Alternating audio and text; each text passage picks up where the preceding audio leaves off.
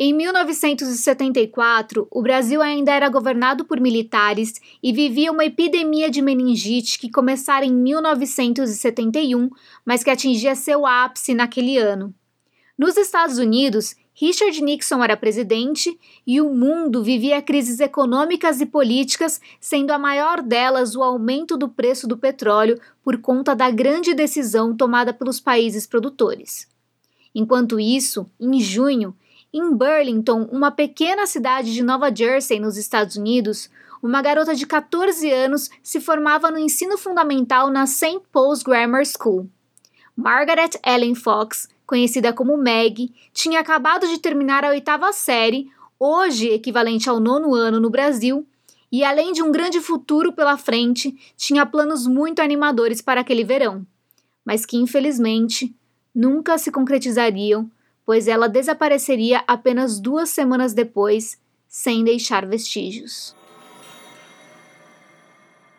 Olá, meu nome é Dai Bugatti, sou atriz e jornalista e esse é o meu podcast Dark Tapes. Se liga nessa história sinistra que eu vou te contar.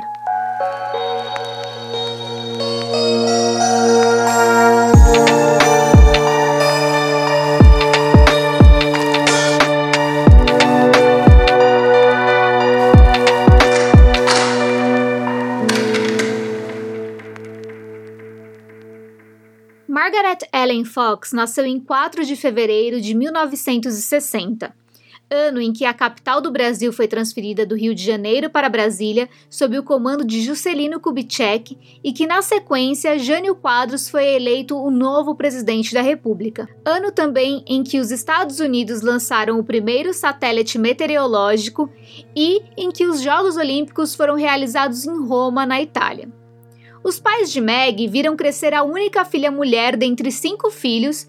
Em alguns lugares dizem seis, mas eu vou manter cinco aqui porque parece que é a, a informação mais confiável. Uma garota inteligente, confiante, muito falante, atenciosa e determinada. Meg também era muito ativa, fez aulas de piano e adorava andar a cavalo.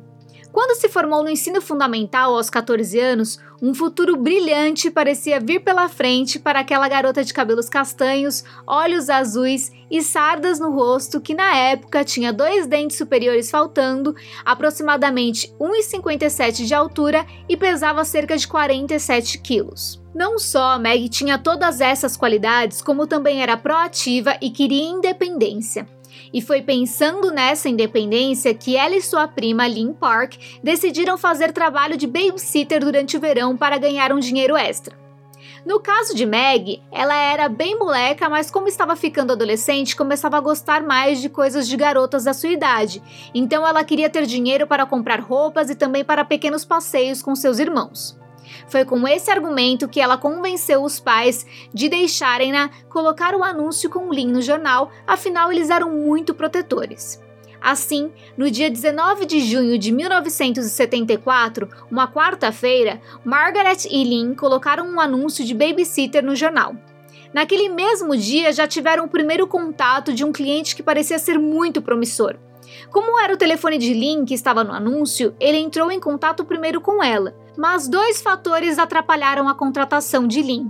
Primeiro, o homem a achou muito nova, a garota tinha apenas 11 anos. Segundo, seus pais não autorizaram que ela fosse para um trabalho mais longe. Então, Lynn acabou passando o telefone de Margaret. Quando o homem entrou em contato com Meg, ela ficou muito feliz. Era um trabalho praticamente irrecusável e bom demais para ser verdade. O homem se identificou como John Marshall e disse que ele e a sua mulher estavam procurando alguém para cuidar do filho de 5 anos do casal. Seriam cinco dias por semana, quatro horas por dia, das nove e meia da manhã até as 13h30, com pagamento semanal de 40 dólares. Naquela época, 40 dólares era muito dinheiro, principalmente por quatro horas por dia, cinco dias por semana. Além disso, ele se comprometeu a pagar a passagem do ônibus matinal que ela teria que pegar até Mount Holly, local onde a família morava, e todos os dias ele ou a sua esposa a levariam para casa de carro por volta das 14 e 14h30.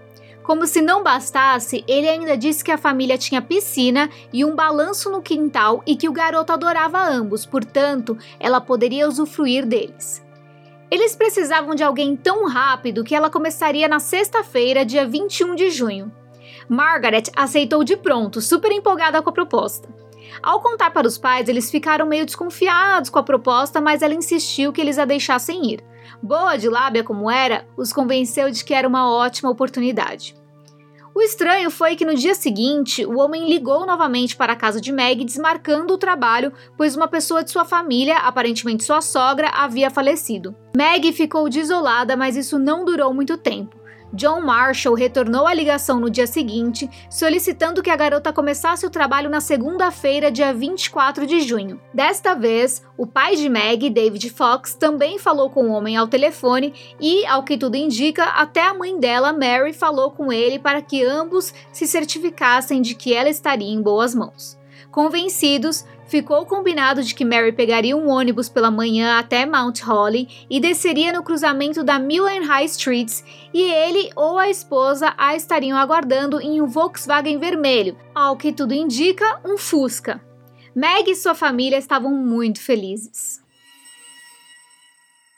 Margaret acordou empolgada na segunda-feira, dia 24. Vestiu uma calça jeans marrom com um remendo amarelo no joelho, uma blusa azul de manga comprida com estampa floral, jaqueta xadrez preta e branca, sandálias marrons com tira de salto, seus óculos de armação dourada, um colar de ouro com flores e uma pedra azul e uma pulseira de ouro também com uma pedra azul redonda. Preparou sua mochila marrom com o estojo de óculos do Dom Pichote, para os mais novos, um desenho de um cão azul criado em 1958 e roupas de banho para nadar na piscina da família Marshall.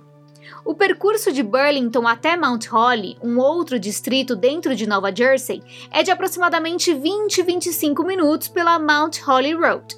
São cerca de 11 quilômetros. Sendo assim, Acompanhada por Joe, seu irmão mais novo de 11 anos, Meg saiu de seu endereço na casa número 224 da Penn Street em Burlington City e foi até o ponto de ônibus onde ele a viu embarcar às 8h40 da manhã.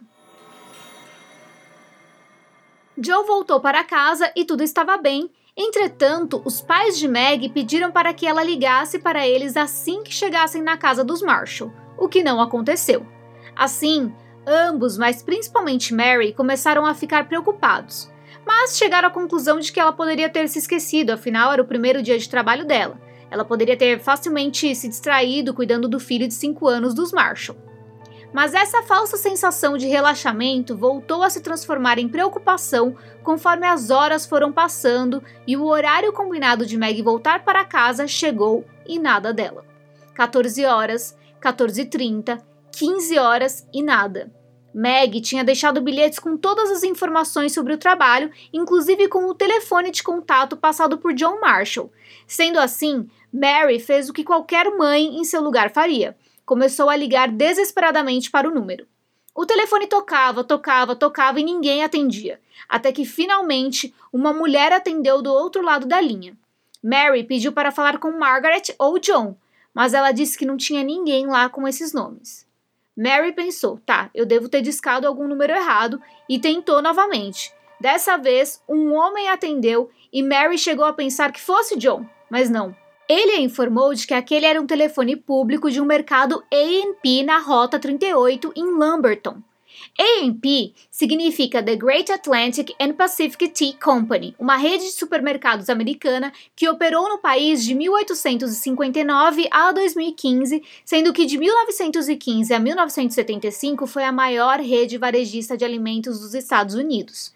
E Lumberton é um município de Burlington ao lado de Mount Holly, ou seja, um pouquinho mais distante.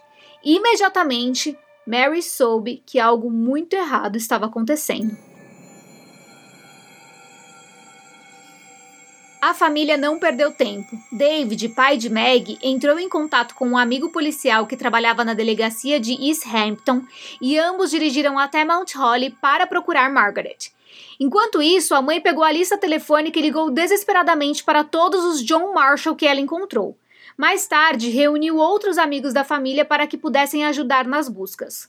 Quando nenhum vestígio da garota foi encontrado, a família finalmente a reportou desaparecida à meia-noite do dia 25 de junho. A polícia também não perdeu tempo. após entender toda a situação e as evidências mostradas pela família, descartaram imediatamente a possibilidade de fuga da garota e chegaram à conclusão de que se tratava de um rapto. As autoridades agiram rapidamente na manhã do dia 25. O investigador responsável pelo caso na época, Leonard Burr, pegou o mesmo ônibus que Margaret embarcara no dia anterior e isso se mostrou bastante efetivo. Ele encontrou dois passageiros que se lembravam muito bem de Margaret e que, inclusive, descreveram as roupas dela naquele dia. A primeira disse que se sentou atrás da garota e, quando seu filho puxou o cabelo dela, a adolescente virou para trás e ficou conversando com a mulher. Ela descreveu Meg como muito feliz e animada, com um grande sorriso no rosto. Já o segundo passageiro disse à polícia que viu a garota descer no mesmo ponto que ele e conversar com um homem jovem de uns vinte e poucos anos que dirigia um carro esporte vermelho. Essas eram as pistas mais próximas que eles tinham, além de outras testemunhas que tinham visto Meg no cruzamento em que ela deveria descer, ou seja, ela tinha sim chegado ao destino. Com as informações coletadas após uma vasta sondagem, buscas pela área e mostrar a foto de Meg para aproximadamente 200 pessoas, a polícia conseguiu identificar o indivíduo do carro esporte vermelho. Quando interrogado, ele confirmou que havia sim falado com a garota, afirmando que ela se aproximou do carro dele, perguntando se ele era John Marshall. Quando ele respondeu que não, ela pediu desculpas e se afastou. Ele foi investigado e logo descartado como suspeito. As investigações não podiam parar. Se você acompanha casos de desaparecimento, sabe que as primeiras 48 horas são cruciais para encontrar a vítima com vida. Depois desse tempo, as chances caem em cerca de 50%. Seguindo todas as pistas, a polícia identificou mais um suspeito, um funcionário do ANP, pasmem, chamado John Marshall. John Marshall era gerente assistente dessa unidade do ANP e um fio de esperança se acendeu, mas logo se apagou. Esse John Marshall tinha um álibi e passou no teste do polígrafo. Ok, nós sabemos o teste não é 100% confiável e pode sim falhar, mas foram diversos fatores que o descartaram como suspeito. Polígrafo, álibi, testemunhas de que ele trabalhou no dia do desaparecimento de Meg e algo bastante óbvio, a conclusão das autoridades de que o criminoso de fato não daria seu nome verdadeiro à família. Mas tem algo que se destaca acima de todos esses fatores que pode ser muito bom ou muito ruim. Esse John Marshall era amigo de um policial, aliás, de um tenente chamado Benjamin English. Quando tudo aconteceu, Benjamin imediatamente se lembrou de seu amigo que trabalhava no AMP mas declarou que conhecia o homem há 25 anos, que ele tinha cinco filhos e que ele tinha certeza de que John Marshall não estava envolvido. Coincidentemente, a cunhada de Margaret, Ramona, também conhecia esse John Marshall. Ela era amiga de uma de suas filhas e declarou que também acreditava que ele não estava envolvido. E é nesse ponto que, para mim, surgem algumas questões. Será que o sequestrador viu o nome desse funcionário do AMP no PIN da roupa dele e decidiu usar o nome do cara? Ele então frequentava aquele lugar? Ou só tinha ido lá uma vez? Por que a escolha desse nome? Será que esse John Marshall conhecia o homem? Será mesmo que ele não estava envolvido? O que mais me incomoda nessa parte da história é que nós nunca podemos descartar alguém porque conhecemos essa pessoa há anos ou porque, no caso dele, por exemplo, é pai de família. Nós não conhecemos ninguém. Isso é muito claro, a gente não conhece as pessoas. Quantas pessoas levam uma vida dupla por aí? Temos inúmeros exemplos para citar. Será mesmo que a polícia não deixou algo importante passar aí?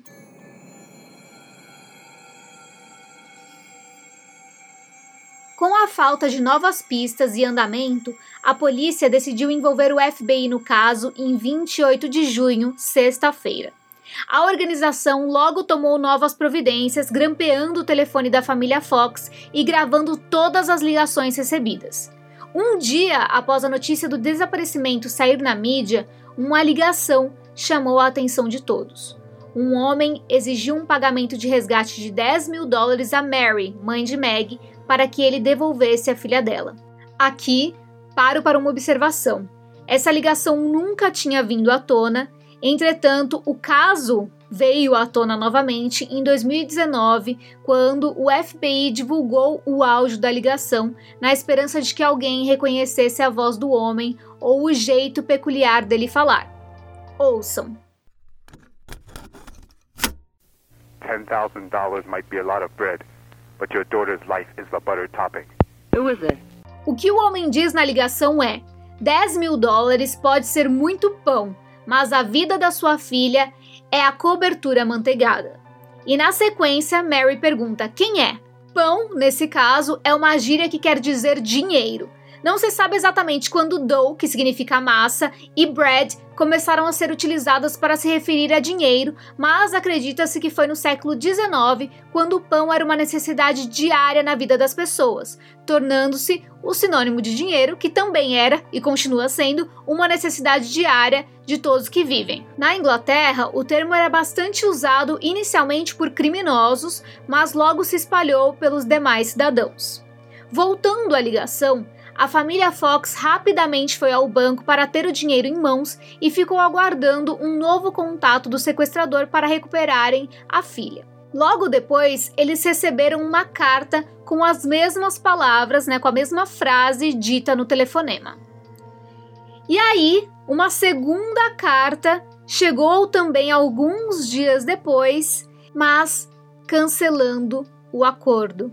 Aparentemente, ela tinha sido enviada pelo Exército Simbionês de Libertação, ESL ou SLA na sigla em inglês para Symbionese Liberation Army, uma pequena organização terrorista que havia sequestrado Patty Hearst, uma herdeira de um império jornalístico na época na Califórnia, em 4 de fevereiro do mesmo ano. Entretanto, os investigadores duvidaram do envolvimento do ESL no desaparecimento de Meg e chegaram à conclusão de que tinha sido uma pegadinha do sequestrador, pois o grupo estava muito na mídia na época e nem se encontrava na região de Nova Jersey.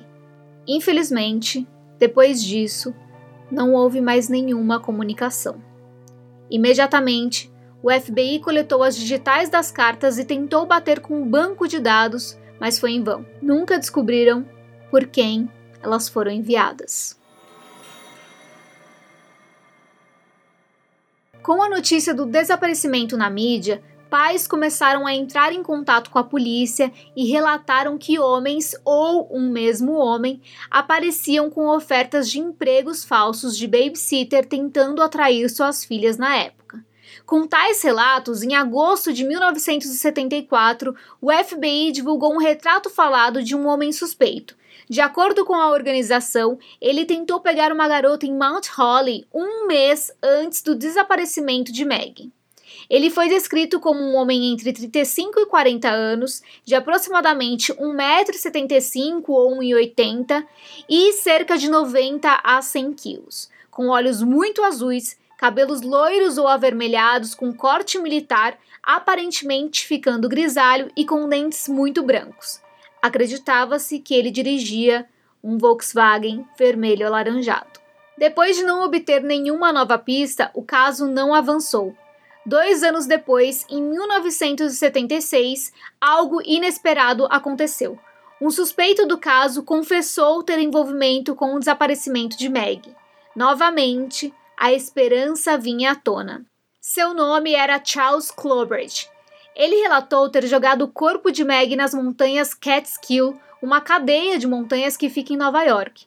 Apesar disso, logo chegou-se à conclusão de que a confissão era falsa, pois a polícia descobriu que Charles estava internado em um hospital na data do desaparecimento da menina. Por que ele fez isso? Por que dar um falso testemunho? Será que ele sabia quem era o verdadeiro culpado? Será que chegou a ajudar de alguma maneira? Será que realmente não foi ele quem sequestrou Meg, mas quem se livrou do corpo dela? Será que ele mandou alguém fazer isso?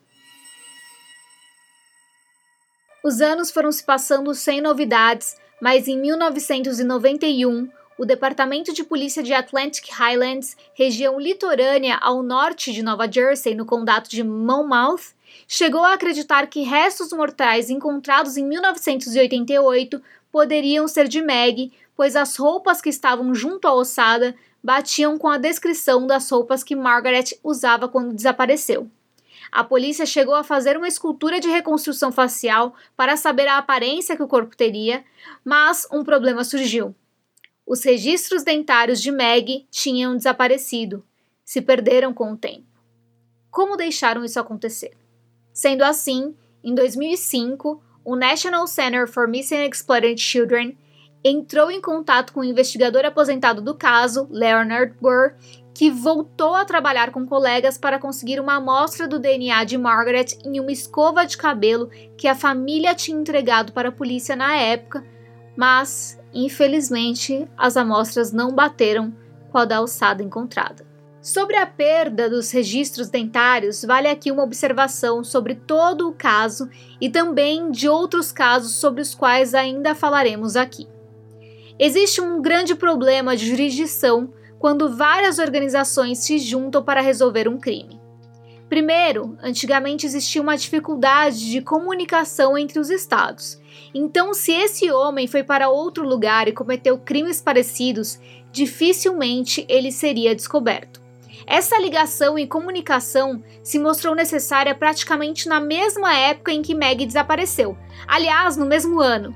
Foi o ano em que Ted Bundy começou a assassinar mulheres e mudou a história de investigação dos Estados Unidos. Nesse sentido de sistema único mesmo, sabe? Segundo, que quando mais de uma organização estava envolvida, elas não compartilhavam todas as informações entre si, porque quem conseguisse resolver o caso levava todo o crédito. Então pode ser que informações importantes tenham se perdido entre o FBI e a polícia de Burlington bem como os registros dentários de Meg podem ter desaparecido por tais motivos. Nunca saberemos. Desde então, o caso encontra-se sem andamento. Em 2017, ele voltou à tona quando um policial aposentado chamado Mike D'Alessio se voluntariou para tentar resolver o caso. Assim, ele se juntou ao departamento de polícia de Burlington e recebeu caixas e mais caixas de documentos do caso. Isso é ótimo porque, além de trazer outra visão, o caso tem alguém dedicado, sabe? Que é difícil, porque geralmente eles não conseguem tirar investigadores das ruas e de crimes mais recentes para revisarem toda essa papelada. Entretanto, até agora, a dedicação não surtiu efeitos. Novamente, em 2019, quando o caso completou 45 anos, o FBI soltou o áudio da ligação de 1974 que eu coloquei aqui para vocês ouvirem e anunciou uma recompensa de 25 mil dólares a quem tenha qualquer tipo de pista que possa levar ao culpado do desaparecimento de Meg. Na coletiva daquele ano de imprensa, né, o chefe de polícia de Burlington, John Fine, disse que ela era muito amada por familiares e amigos e que, apesar de acreditarem que ela está assim, morta, eles têm como missão saber o que aconteceu. Afinal, ela merece um enterro digno e sua família precisa de uma resolução e também merece respostas, bem como a comunidade precisa se curar para conseguir seguir em frente. Tanto o FBI quanto a polícia de Burlington lamentam que o caso não tenha tido uma conclusão até hoje, mas garantem que continuam buscando respostas. Os pais de Meg já faleceram, David Fox em 1993 e Mary Fox em 2003 com 81 anos, ambos sem nunca saberem o que aconteceu com a sua filha. E hoje, dois de seus quatro irmãos ainda estão vivos e continuam com a esperança de encontrá-la entre eles Joe Fox, o último a vê-la. O caso de Meg traz inúmeras reflexões sobre o que é ser mulher numa sociedade extremamente nociva para nós. Pais que perderam sua filha, uma garota que queria trabalhar e o perigo que enfrentamos todos os dias em todas as idades. Como? Uma garota de 14 anos que lutava por sua independência financeira teve seu destino nas mãos de um homem que a fez perder sua liberdade de viver. Não sei dizer se Meg está morta ou não, mas de qualquer maneira ela perdeu seu bem mais precioso, sua liberdade. Uma garota que hoje estaria com 61 anos e que tinha uma vida inteira pela frente. Quantas de nós ainda teremos que passar por isso para que, um dia, enfim, sejamos livres de verdade? Para que os nossos corpos sejam respeitados e tenhamos o direito de ir e vir como bem entendermos. Como vocês devem ter chegado à conclusão, John Marshall, ou quem quer que aquele homem fosse, nunca foi identificado. O laboratório forense do FBI em Quantico, Virgínia, criou pôsteres com imagens de Margaret com progressão de idade para que as pessoas saibam mais ou menos como ela aparentaria nos dias de hoje. Esse e outros materiais estarão no Instagram do podcast para vocês conferirem.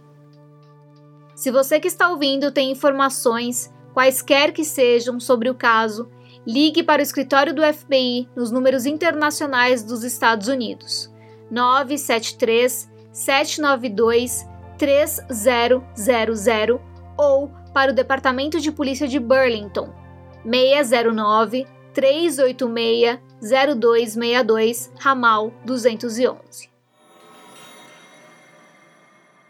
As fontes de informações desse episódio vieram principalmente do site do FBI, do Burlington County Times, Daily Mail, New York Post, The Philadelphia Inquirer, Courier Post e The Charlie Project. Dark Tapes é escrito, apresentado e editado por mim, Dai Bugatti. O responsável pela identidade visual é o Guira e a vinheta foi criada pelo Alan Silva. Procure por DarkTapesPod nas redes sociais e até o próximo episódio.